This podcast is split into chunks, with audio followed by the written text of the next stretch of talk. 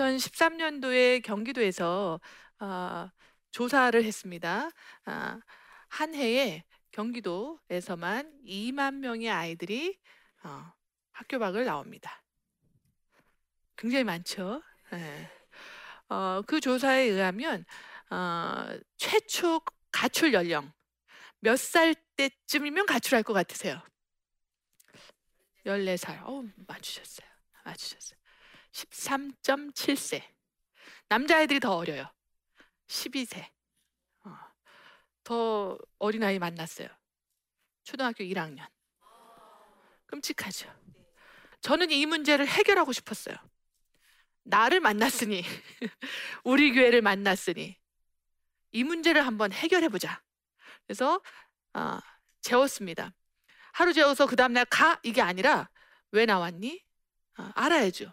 어, 듣고 그래서 그런 사역을 하게 되었고요. 교회 바닥에서 재웠어요. 마룻 바닥에서. 여자아이들은 2층 도서관에서 재우고 목사님과 제가 나누어서 잤어요. 목사님은 남자애들과 저는 여자애들과 그러면서 차츰차츰 인근에 있는 신학대학교의 어, 그 기독교 단체 어, 동아리 청년들에게 이렇게 좀 알려져서 그 청년들의 아, 한두 명이 아름아름 저희 공동체에 찾아와서 이 아이들과 이제 자주기 시작했죠. 그래서 저도 가끔 집에 가서 자고 남편도 가끔 집에 가서 자고 어, 아주 무슨 야전 병원처럼 어, 침낭 깔고 그러고 잤어요. 그러다가 지역에서 아주 어려움이 있었다 그랬잖아요. 저희 공원 앞에 현수막 붙었어요. 선한 목자 교회는 가라. 나가라. 이 동네에서. 근데 그것도 그냥 이쁜 글씨도 아니야. 막 시뻘건 페인트로 막 이렇게 어.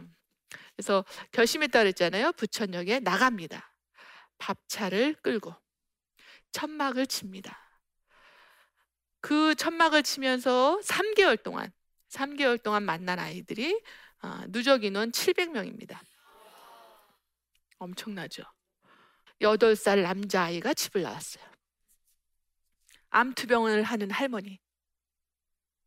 이복 형제가 4명, 5명.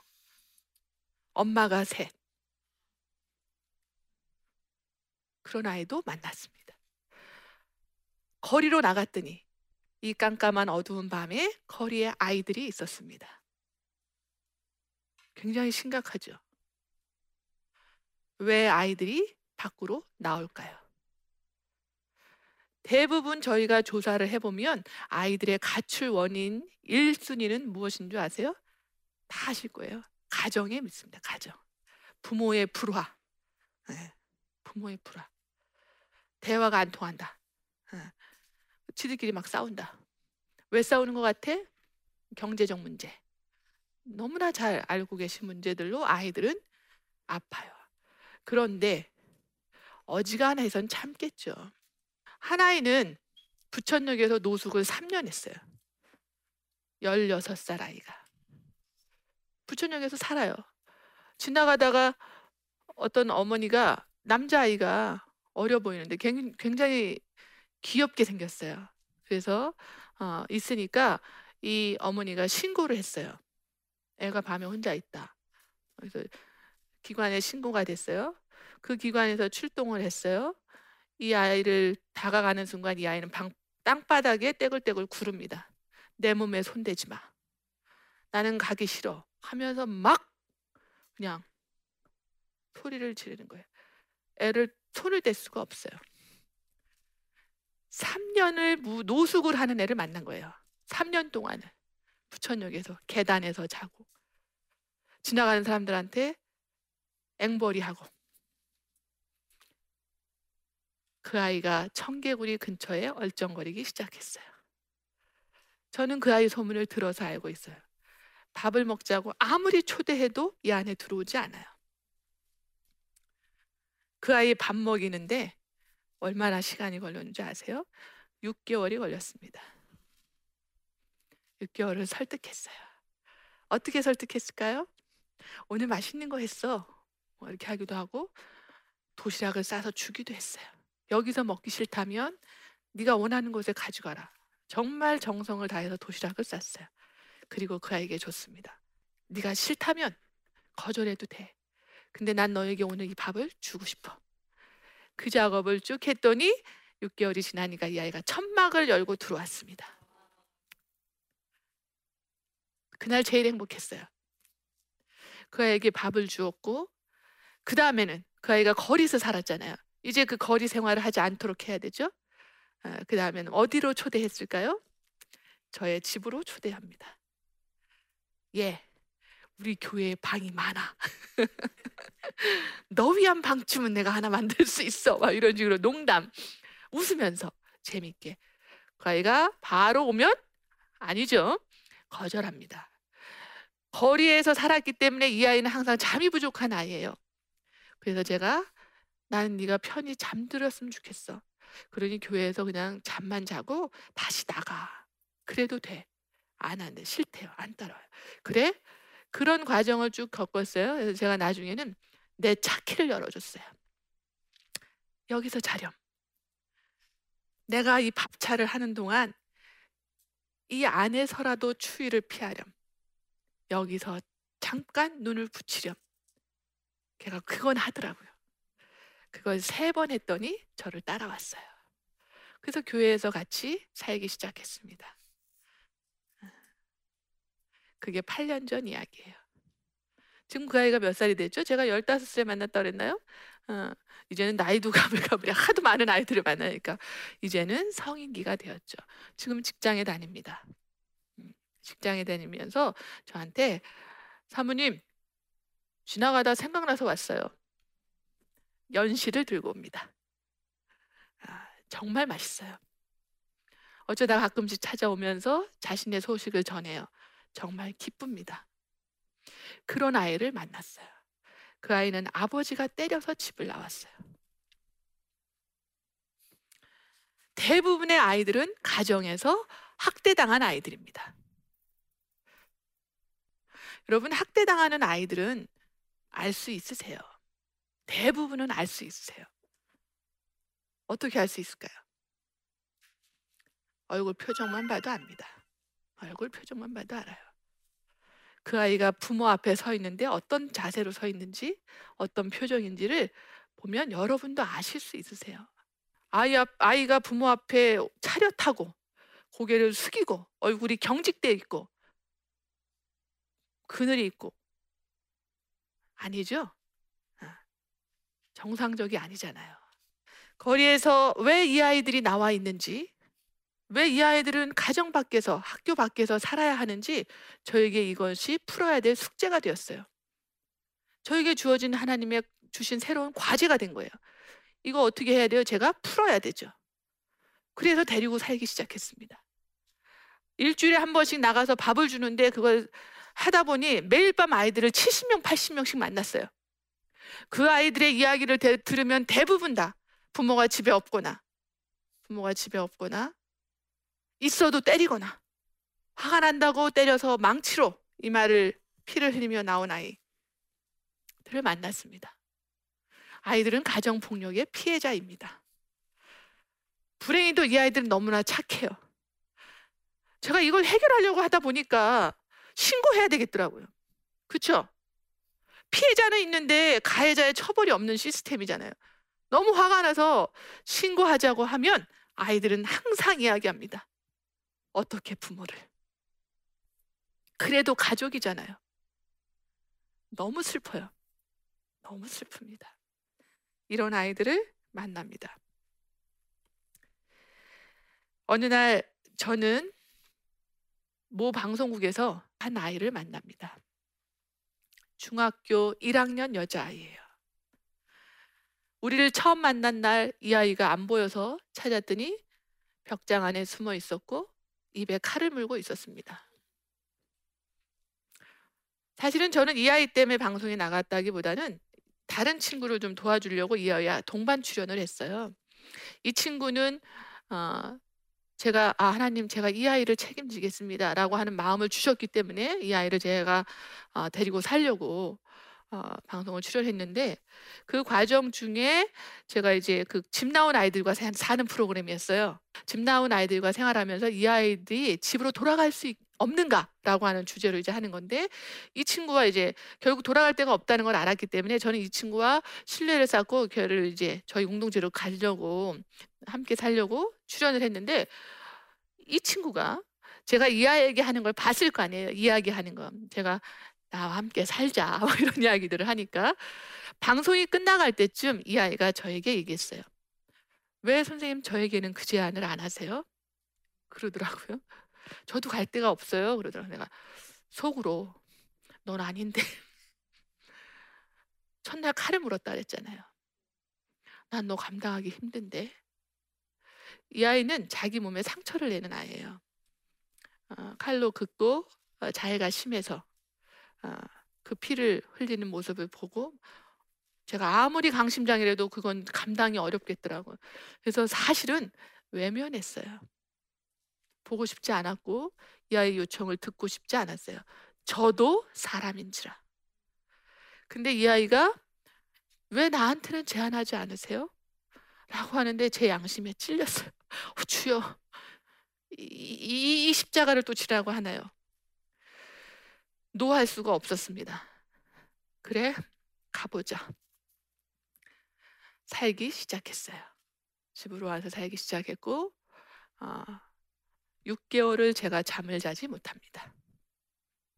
밤이면 나가요. 밤이면 누군가 부르는 소리가 들린대요. 환청에 시달려요. 혼자 있을 수 없어요.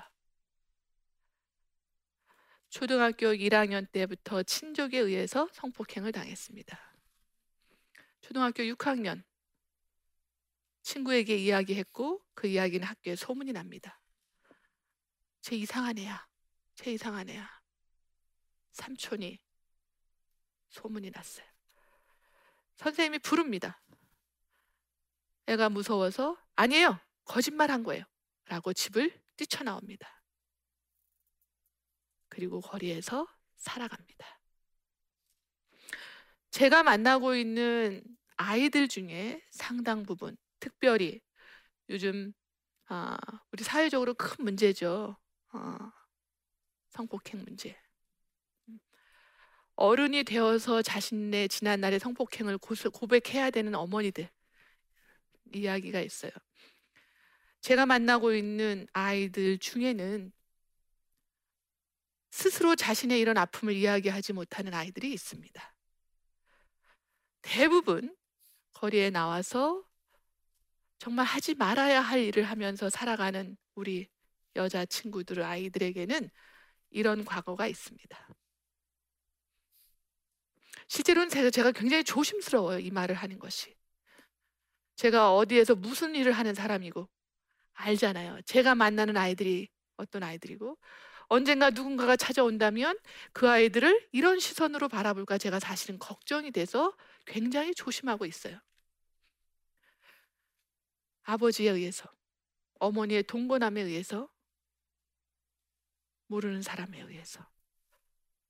유년의 시절 성폭행을 당했고 거리에 나와서 가정 폭력을 피해서 밖으로 나왔으나 혼자 살아갈 수 없어서 팸을 이루고 가출팸을 이룹니다. 혼자는 어렵기 때문에 그 팸 안에서 성폭행과 강간이 일어납니다. 이렇게 다 짓밟혀진 아이들은 여러분이 생각하는 것처럼 건강하게도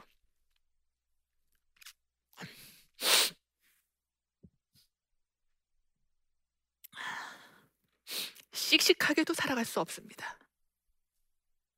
그렇죠. 그런데 우리들은 그들에게 이야기합니다.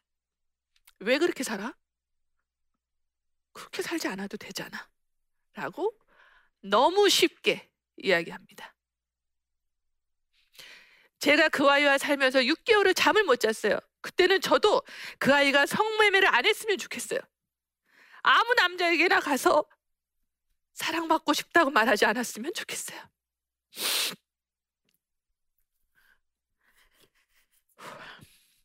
그래서 밤마다 지켰어요. 나가지 못하게.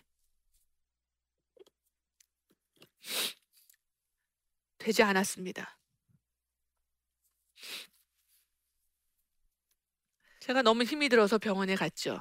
의사 선생님이 저에게 얘기했어요. 그렇게 살다간 죽습니다. 포기하세요.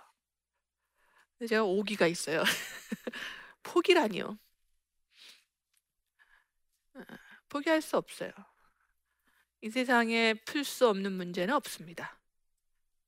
저는 그렇게 믿었어요.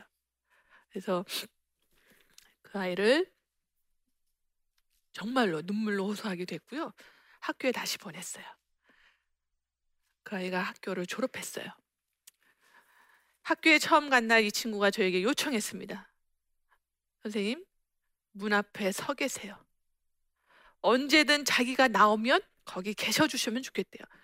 저 정말 문 앞에 서 있었어요. 교실 문 앞에. 그렇게 하면서 이 친구를 치료하기 위해서 다양한 방법들을 했고 중학교를 졸업시켰습니다. 그리고 이 친구를 위해서 부모가 되기로 결심합니다. 아무리 도와주고 싶어도 돌보지도 않고 책임지지도 않고 있는 부모의 아이이기 때문에 저에겐 법적 권한이 없어요. 이 아이를 제 아이로 만들. 그런데 방법을 찾았습니다. 우리나라에는 위탁제도라는 것이 있어요. 가정위탁. 오늘 이 이야기를 하고 싶습니다. 대부분의 청소년 문제, 청소년들이 문제다, 문제다 이야기하세요. 물론 청소년은 방황할 수 있습니다. 그 뒤에 누가 있으면 괜찮나요? 건강한 부모가 있으면 괜찮습니다. 그런데 그 건강한 부모가 없어. 건강한 지지자가 없고 관계망이 완전히 깨어졌어요. 그러면 누가 그걸 해줘야 되나요? 누가 해줘야 되나요? 누군가는 있어야 되잖아요. 그것이 저는 교회라고 생각합니다. 굉장히 어렵죠. 제가 아주 어려운 얘기를 했어요. 어, 아주 어려운 아이 이야기를 했기 때문에 되게 어렵다고 생각하실 거예요. 제가 거리에서 아이들을 만나면 1년에 누적 인원 1,300명을 만납니다. 밥차에서 지금은 저희가 매일 식당을 열어서 아이들을 만나고 있잖아요. 아, 이렇게 만나면서 알게 된 사실 하나는 아주 중요한 건 아, 청소년기의 문제는 우리 사회의 가출이나 뭐 비행이나 뭐 이런 위기 청소년들 이 문제를 막을 수 있는 아주 좋은 방법이 있다. 아, 대부분 아까 원인이 어디에 있다 그랬죠? 가정에 있다 그랬어요. 아, 가정 안에서 특 별히 밖으로 나오지 않도록 하기 위해서는 이 가정이 건강하면 되잖아요. 그럼 우리는 이 가정을 건강하게 만들어 주면 돼요.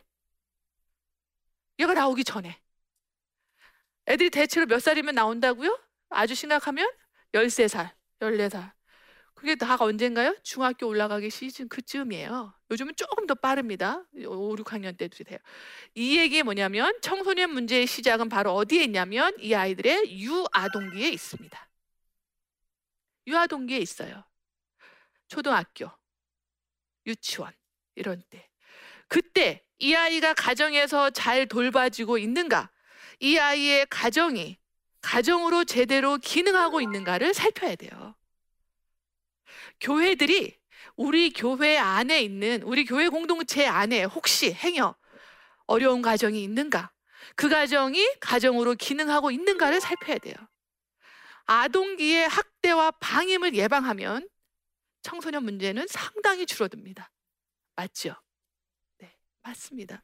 그래서 저희 교회가 거리에서 제가 청개구리에서 만난 아이들, 가정 폭력, 아동 학대, 성폭력 피해 아이들.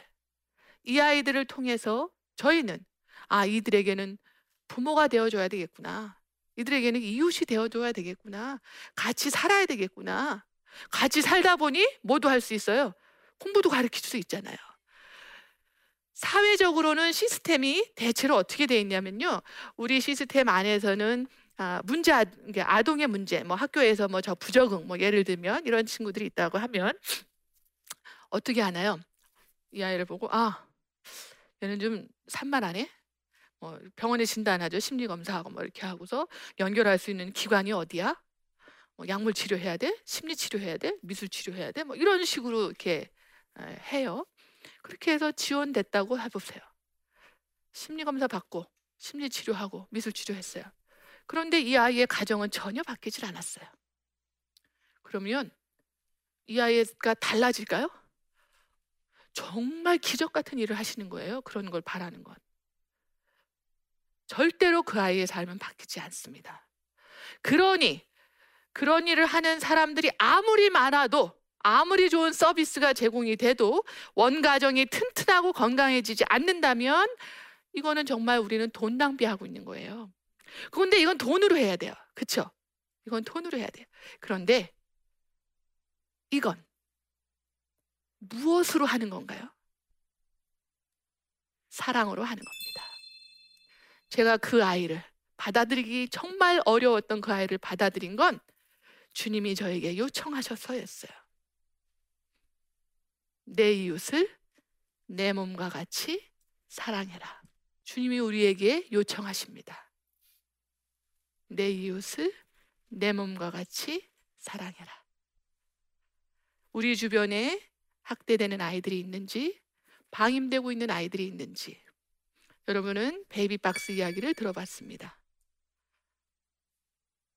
임신해서 버려지는 아이들. 그 아이를 돌보는 교회 공동체가 있습니다. 그 아이들은 대체로 시설로 보내집니다. 법적으로. 유엔에서 대한민국에 2003년 권고했습니다. 한국 정부는 더 이상 아이들을 시설에 보내지 마라. 여러분은 돌봄이 필요한 아이들이 있으면 여러분 제일 먼저 뭘 생각하세요? 걔 어느 시설에 연결해 줘야 돼? 어느 복지관이야? 어느 센터야? 이렇게 생각하실 거잖아요. 선진 사회는 이렇게 하지 않습니다.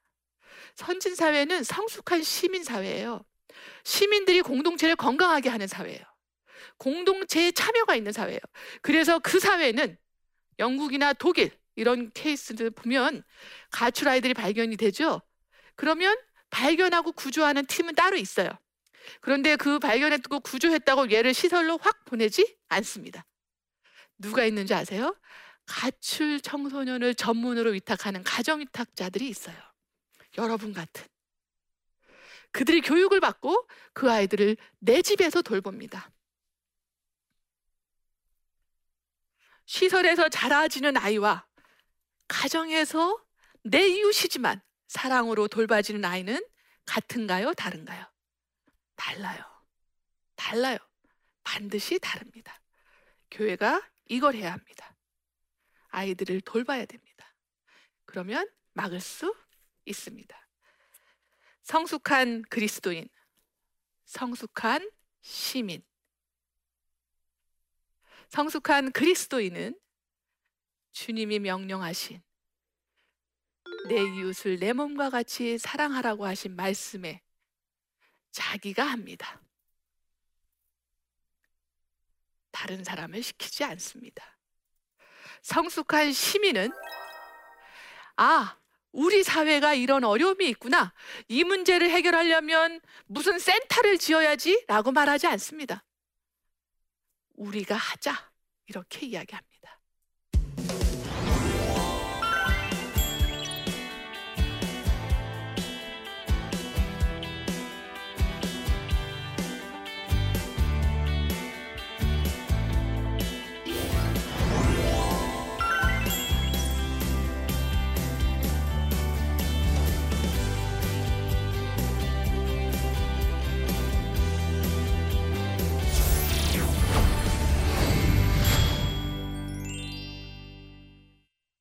아, 네. 저하고 함께 시간 하셨는데 질문들이 있으셔서 제가 또 이번 시간에도 질문에 답해 보도록 하겠습니다. 아, 첫 번째 질문. 네. 사춘기 아들의 반항이 나날이 커져서 힘이 듭니다. 나쁜 친구들과 어울리는 것 같아 걱정도 되고요. 맞벌이를 하느라 아이와 함께 하는 것이 한계도 있는데요. 조언을 부탁드립니다. 사실은 우리가 포커스를 바라보는 관점을 바꾸셔야 돼요. 애를 바라봤던 걸 누구로? 부모 자신으로. 그렇죠. 어, 아이의 사춘기가 문제라고 막 하셨지만 사실은 사춘기를 아주 호되게 앓는, 앓는데 어, 옆에서 부모가 건강하다면 뭐 이런 하면서 하거나 하지 않겠죠. 실제로는 들여다보니 제가 만나는 아이들의 경험에서 보면 어, 관계가 깨어졌거나 그 다음에 부모의 어, 아이를 대하는 태도 이런 거에 어, 건강하지 못하니까 애가 사춘기를 그렇게 보내는 거예요. 근데 아이가 사춘기를 요란하게 보내도 부모가 건강해. 씩 웃으면서 그럴 수 있지. 뭐 이렇게 해가면서 대화가 잘 된다면 어, 사춘기도 금방 끝날 수 있고 오히려 그 사춘기가 이 친구를 성장시키겠죠. 아, 저도 사춘기 자녀가 곧 생깁니다. 요즘은 초등학교 4학년이 사춘기라고 그러던데요. 4학년 아들이 있어요. 네, 두 번째 질문을 볼까요? 중학생, 고등학생 딸 둘을 둔 아빠입니다. 아이들이 점점 커가면서 공부는 하지 않고 어, 자꾸 외모에만 집착을 하니 하루에도 욱할 때가 한두 번이 아닙니다. 딸들의 마음을 어떻게 이해할 수 있을까요? 아버님이시네요. 음. 제가 아버님들한테 팁을 드리면 딸을 위해서 화장품을 하나 사줘 보세요. 립스틱을 하나, 그러니까 틴트 같은 거, 예쁜 거, 야 이거 유행이더라. 인터넷 뒤져보세요. 다 알려주거든요. 얘기는 뭐 지지하라 이런 뜻이 아니잖아요. 그쵸? 너 화장 더 열심히 해. 뭐 이런 얘기 아니잖아요. 아이의 지금 상태가 어느 때인지를 아버님이 건강하게 인식하고 계셔야죠. 그렇죠? 어, 욱 하면 뭔가가 문제가 있는 거죠. 아마 아버님 마음에 불안이 있으신 것 같아요. 음, 이 시간에 왜 화장을 해? 화장해서 뭐 하려고? 남자 만나려고? 저것이 공부를 안 하고 여기로 가신 거잖아요. 그러면 실제로는 화장을 하는 딸아이에 대한 이거가 아니라 나에게로 오시는 거예요. 내가 불안하구나. 무엇 때문에 우리 애가 딴짓을 하는 것 같아서 불안하구나. 딴짓 한다고 생각하는 나는 왜지? 거길 들여다보셔야 돼요. 그래서 자신의 불안을 들여다보시고 정말 이 불안이 건강한 불안, 불안인 것인지 체크하셔야죠. 그래서 아니라고 하면 어떻게 해요? 내려놓으셔야죠. 그래서 어, 팁을 드린다면 틴트를 좀 하나 사다 주세요. 아, 네, 어, 재밌는 음, 시간이셨는지 참 궁금합니다. 그래서 청개구리에서 만나고 있는 아이들, 많은 어려움을 겪고 있는 아이들의 이야기를 제가 아, 이야기했습니다. 사실 아이들에게는 제가 미안해요. 어, 어, 아이들은 몰랐으면 좋겠어요. 그래서 제가 최대한 아이들의 사연을 감추려고 많이 이야기했고 오늘 이야기한 이 이야기들은 정말 세 발의 피입니다. 정말 당부하고 싶은 건 아, 소 잃고 외양간 고치지 않기를 바랍니다. 바랍니다. 그래서 아이들이 많이 아파하기 전에 우리가 성숙한 그리스도인이 되어서 성숙한 시민 의식을 가지고 어, 우리 이웃을 위해서 할 수 있는 일들을 할 수 있었으면 좋겠습니다. 감사합니다.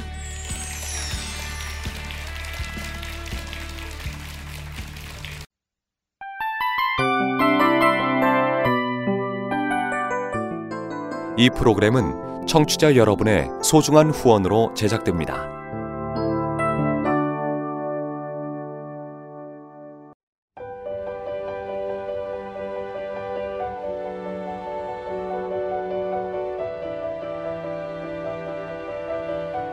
세상에는 수많은 교회들이 있지만 더 깊이 있는 말씀 강해를 찾기 위해 크기로만 교회를 선정하지 않습니다. 보다 좋은 영적 콘텐츠를 더 많이 나누기 위해 방송비를 받지 않습니다. 1년 365일 복음만 전하고 싶어서 우리는 광고를 하지 않습니다. 온누리의 복음을 땅끝까지 CGN TV와 함께 땅끝 성교사가 되주세요